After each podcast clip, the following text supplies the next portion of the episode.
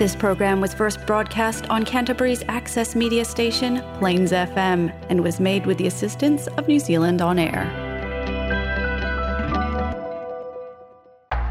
Coming up next on Plains FM, the Shetland and Orkney Connection, brought to you by the Canterbury Shetland and Orkney Society.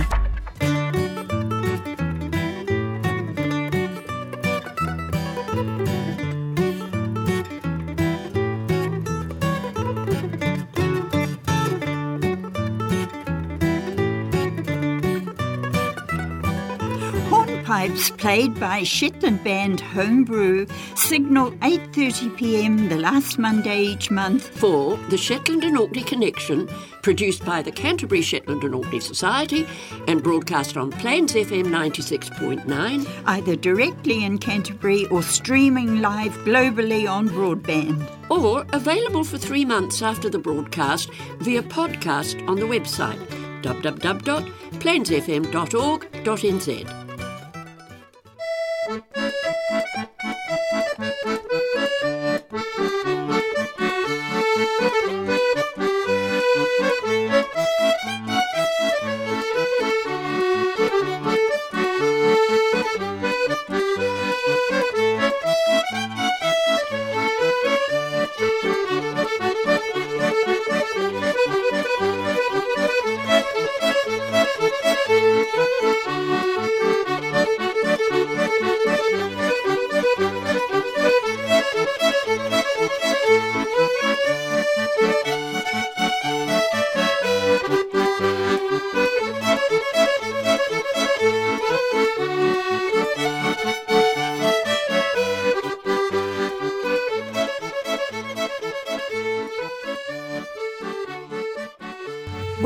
everybody, to the March edition of the Shetland and Orkney Connection.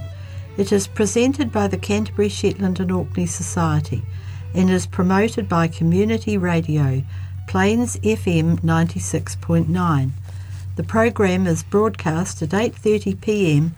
on the last Monday of each month and is repeated on Monday 2 weeks later at noon. Hmm. There are lots of pictures on Facebook just now of all the lovely spring flowers in bloom in Orkney and Shetland. Summer is on its way there. Here in Christchurch today, I am sitting inside. It's raining, and all the autumn leaves that are starting to fall are making a slimy mess on the drive. Winter is on its way, and I'm not looking forward to the cold weather. Hi, I'm Heather Craw, and today I have Helen Baker and Jan Mackay with me.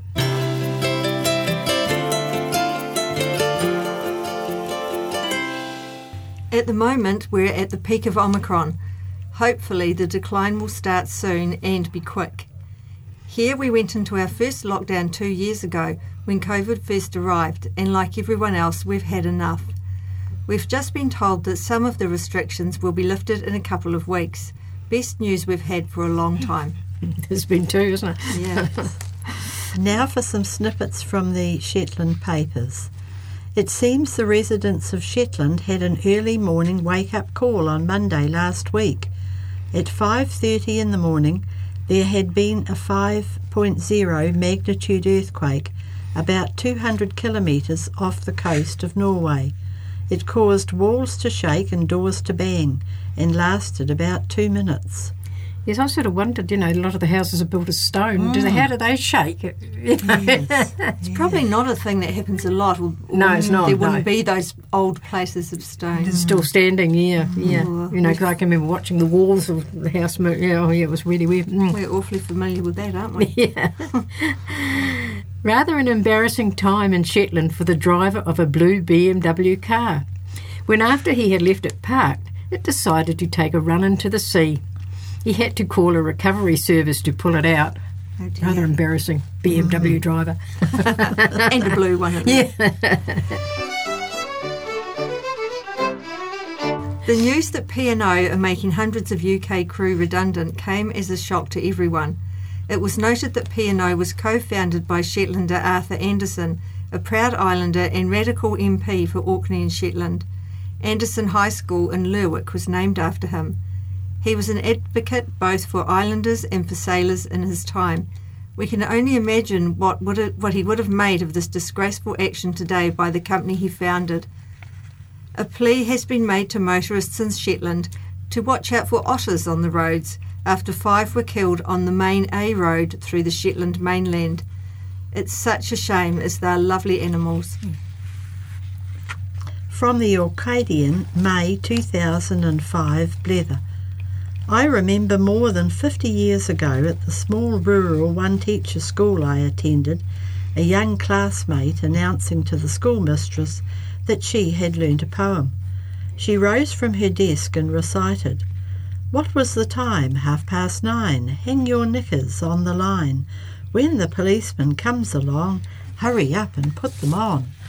this apparently horrified our schoolmistress to such an extent that she was overcome by an attack of the vapours, and we were all sent home, my young friend clutching a letter from the teacher to her parents. Getting the vapours. Yeah. And what's more, sending them all home. I'm sure they didn't mind Think that. on it. Hmm. Orkney has had an ongoing problem with grey lag geese as they cause agricultural damage by eating and trampling crops. Statistics show that the number of geese in the country has risen from 22,956 to over 27,013 over the last year. In 2001, there were just 1,500 geese in Orkney. Statistics also show that one goo- goose eats nearly 1.5 kilograms of fresh grass each day. That means that the number counted last year ate over 36.5 tonnes of grass per day in Orkney. And that's a lot of grass. And they do mess up the pasture, you know, with their droppings and stuff, and yeah, it mm. makes a real mess, yeah.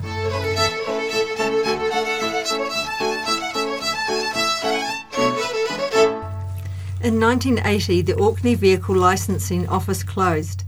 The office had the responsibility for registering new cars in Orkney with the distinctive BS registration. The BS vehicle registration was introduced as long ago as 1904. The number plate BS1 was originally allocated to W.R. Tulloch, but he wrote to the licensing authorities explaining that his lucky number was 7 and requesting BS7.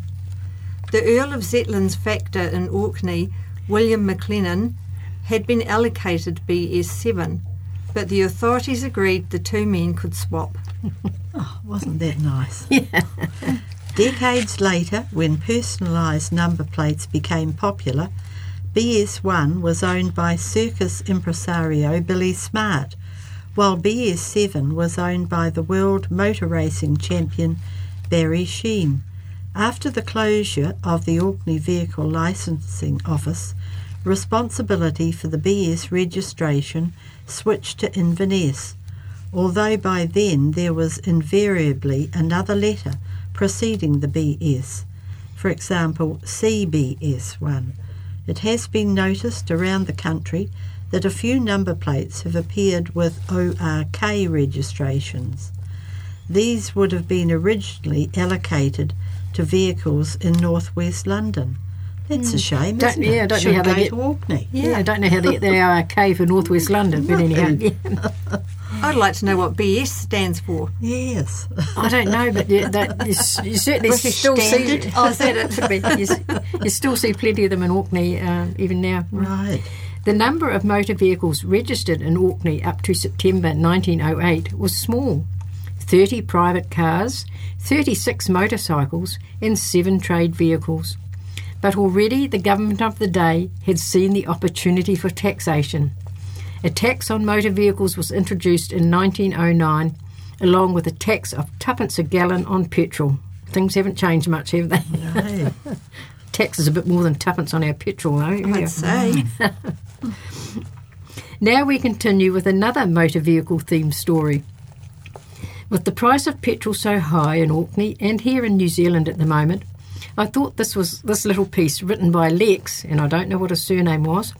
It was first published in the Orcadian in July 1950 and reprinted in July 2004. Would be of interest.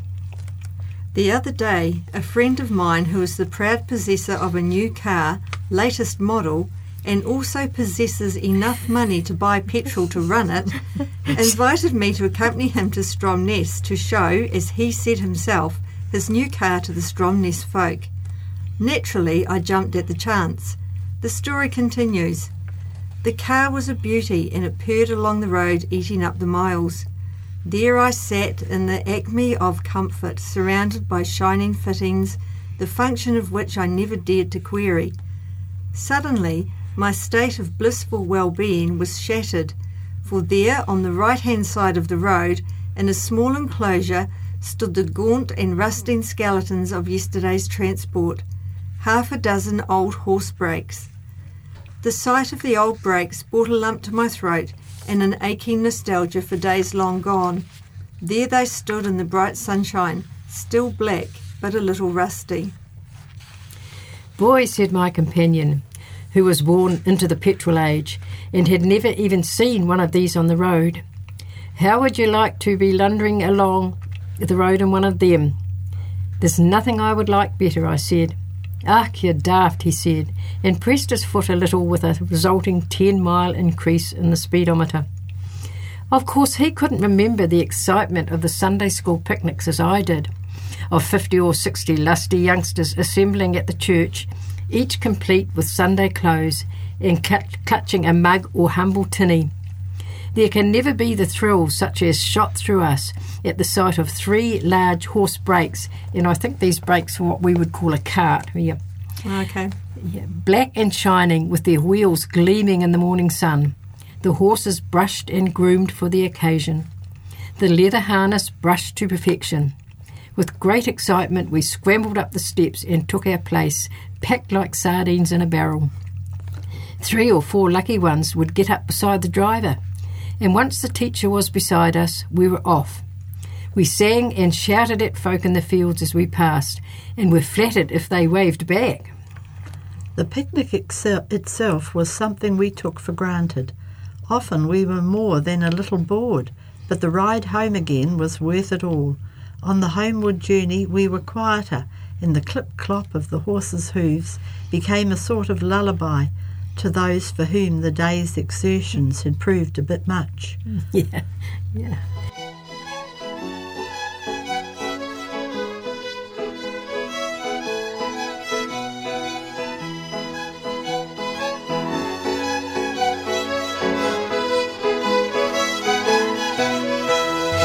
If you have just joined us, you are listening to the Shetland and Orkney Connection, presented by the Shetland and Orkney Society, and is promoted by Community Radio, Plains FM 96.9. More snippets from the papers. Visit Scotland has commissioned a study to explore developing a long distance walking route to be known as the Shetland Way that would stretch from the southernmost tip of Shetland's mainland to the northerly island of Unst. The route would cover about 80 miles, linking Shetland's natural, cultural, and community assets. It's believed that a long distance walking track would be an exciting addition to the island's attractions, providing more opportunities for visitors and residents to explore the islands. Walking is perhaps the best way of seeing Shetland's extraordinary landscapes and the incredible wildflowers, mammals, and birds that thrive there. Mm, yes, I have walked along some of uh, Orkney's coastline, and you certainly do get the feel of the land. I was walking near Yesnaby one day when the track got a bit rough, so I grabbed the nearby fence for support. I got more than I bargained for, as it was an electric fence. yeah, didn't I? I actually got um, Quite a belt, did you? yeah, yeah, I did. Yes, and I got down the rough bit quite quickly. and I went to get under another fence, and, and the, the, I knew it was electric, but the wire touched my pack on my back, and I got another shock here. But walking along the cliffs, especially if it was rough, you could hear the sea booming as it rushed into the caves below, below you. It was a bit scary at times, but I did enjoy all the walks I did. Both Shetland and Orkney have numerous walks of various lengths, and most you don't need to be that fit. If you Google walking routes in Orkney or walking routes in Shetland, you will get a lot more information about many of the walks you can do. Mm. It's a very bad idea to walk around the cliffs in a good wind, though. Oh, yeah. Yes, it would be, wouldn't it? Well, it's a bit scary when you walk round and you look back where you've walked and you see all the, the, the caves that are you know, that are Underneath. underneath, and you think, Mm. oh, yeah, yeah.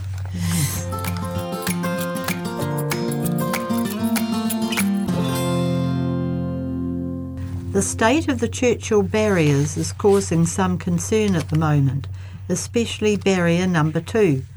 The sea is a hard taskmaster and continuously wears away the shore. We must remember that the barriers now are getting on to eight, over 80 years old. What would happen to the islands they serve if one was breached? It really doesn't bear thinking about.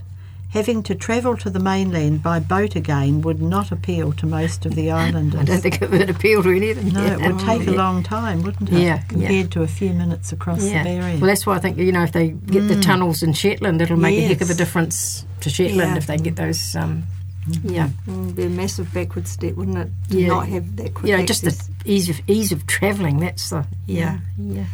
Scotland's farm raised salmon sector, Scottish Sea Farms, is helping save lives by installing defibrillators in local communities where their company operates, including three in Orkney at Hatston, Scapa, and on the island of Eday. They all are available for anyone who needs them 24 hours a day. Every minute without CPR or defibrillation leads to a 10% decrease in the patient's chances of surviving. Well done, Scottish Sea Farms. Yeah, I think that's something you know that they can be proud of doing. Really. Yeah. The doors have been opened to the new Shetland Island Council chamber, which now occupies St Ringan's Church. Elected members had their first debating session from the refurbished premises a couple of weeks ago. The refurbishment included the installation of conference equipment and broadcast technology. Most more public space is available, and the centre of attention is a new chamber table, measuring over nine metres in length, which was made made by paperwork furniture. A height adjustable lectern provides added comfort and convenience to those using it, and should prove to be a benefit to those in wheelchairs. And there was a picture of the new chamber in the Shetland Times, and the new table. It's it's magnificent. It's huge, but it um, you know looks very well in the uh, room it's in. Yeah, Mm, it's a good length, isn't it? yeah. I'll say. In a whopper of a catch, a group of Orkney anglers have reeled in their second gigantic flapper skate. Gary Moosen hit the headlines a few months ago after catching a 121 pound skate with the help of friends Martin Lenny and Graham Lowry. In February, Gary helped Martin land an even bigger specimen, weighing 136 pound. Flapper skate are protected sea creatures in the UK, so the anglers made sure to return their catch to its watery home. A tracking tag was attached to the fish to help experts monitor its progress. Mm. You know, nice to hear they were returned. Yeah, mm. yeah. A dedicated indoor horse riding arena has moved closer to reality after a cash injection from the Shetland Islands Council. The equestrian community have worked hard to fundraise for this project over the last few years. Shetland Indoor Arena, LTD, aims to construct an indoor facility which will provide a vital resource for Shetland's equestrian community, as well as a number of other key groups. They want to provide riders with year round access to training facilities and enable them to bring world class trainers to the Isles to develop the sport. Yes, I think it'd be a great um, facility to have for them. Yeah. I was uh, I was sad to see the notice of Alistair Cormack's death in the Orcadian so soon after his wife Anne's death a few weeks ago. They certainly made an impact on Orkney with all their writing, and they will be missed. NHS Shetland said it has begun the tendering process for an MRI scanner in facilities. The project has been hit by delays of around six to nine months due to the pandemic. If all now goes to plan, the scanner will be installed and operational by the end of 2023. Over £1.4 million has been raised for the scanner, and Shetland Endowment Committee Chairman Lincoln Carroll thanked the community for their fundraising efforts. It's a truly remarkable community fundraising effort and will make a great difference to the lives of so many people. The benefit to all of the Shetland community cannot be mm-hmm. underestimated. Yes, I can't believe you know raising 1.4 million pound. It's an amazing effort, mm. and it really does always amaze me the generosity of the Shetland and Orkney folk. Uh, you know, if there's a, a need arises, they seem to um, have their hands in their pockets. And we- we're all done Shetland anyway. Yeah, it really is.